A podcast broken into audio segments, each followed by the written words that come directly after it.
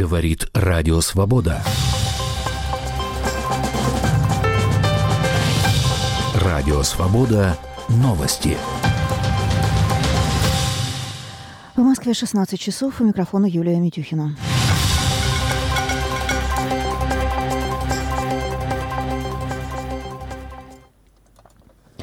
В Брянской области беспилотник атаковал следственную группу, говорится в сообщении Следственного комитета России. Это произошло вчера, в приграничной, сегодня, в приграничной зоне области, в Стародубском муниципальном округе, где следователи работали на месте происшествия. В Следственном комитете утверждают, что следователь и следователь-криминалист получили ранения. Еще двое сотрудников ведомства контужены в результате детонации взрывного устройства, сброшенного с дома, с дрона.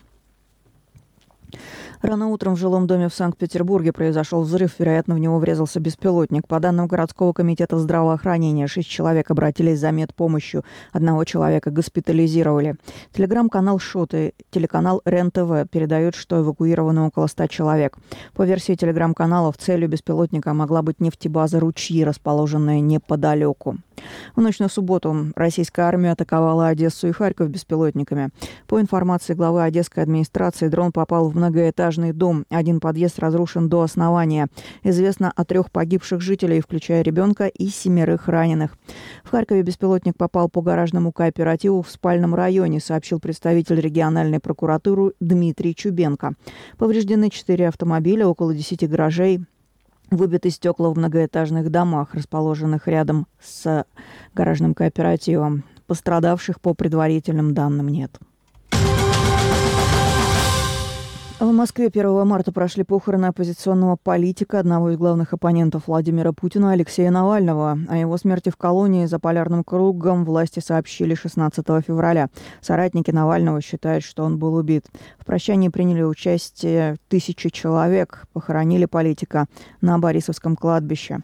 Некоторые люди э, на церемонии прощания провели в очереди по 4 часа.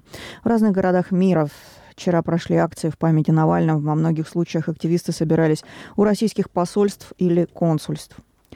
Суды в четырех регионах России приравняли фамилию Алексея Навального к экстремистской символике. Об этом сообщает правозащитный проект «Первый отдел».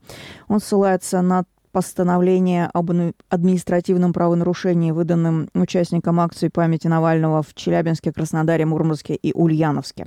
Суды назначили административные аресты участникам акции за фамилию Навального на плакатах.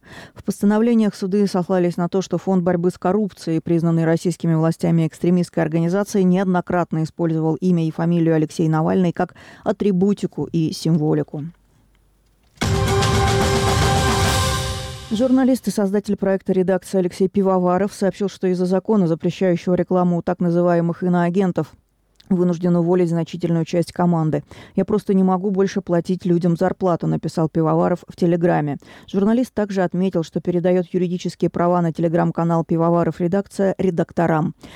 У телеграмма «Пивоваров» редакция более миллиона подписчиков. Минюст России признал журналиста иноагентом летом 2022 года. Спикер парламента Венгрии ратифицировал вступление Швеции в НАТО, передает Рейтер. В течение пяти дней заявку должен подписать президент. Швеция подала заявку на вступление в НАТО 18 мая 2022 года одновременно с Финляндией. Стокгольм и Хельсинки объяснили отказ от нейтралитета возможной угрозой со стороны России после ее нападения на Украину. Финляндия присоединилась к военному союзу 4 апреля прошлого года. Против вхождения Швеции в НАТО долгое время выступали Турция и Венгрия. Президент Аргентины Хавьер Милей заявил, что его администрация собирается закрыть единственное государственное формагентство «Телам». Об этом сообщило само агентство. Ранее власти планировали провести его приватизацию. По мнению Милея, «Телам» в последние десятилетия использовалась для пропаганды риторики бывшего президента Аргентины Кристины Киршнера. Она занимала этот пост с 2007 по 2015 год. В 2022 году Киршнер приговорили к шести годам заключения по делу о коррупции пожизненно запретили занимать государственные должности. Крупнейшее в Аргентине агентство «Телам» основано в 1945 году. Сейчас в нем работают более 700 сотрудников.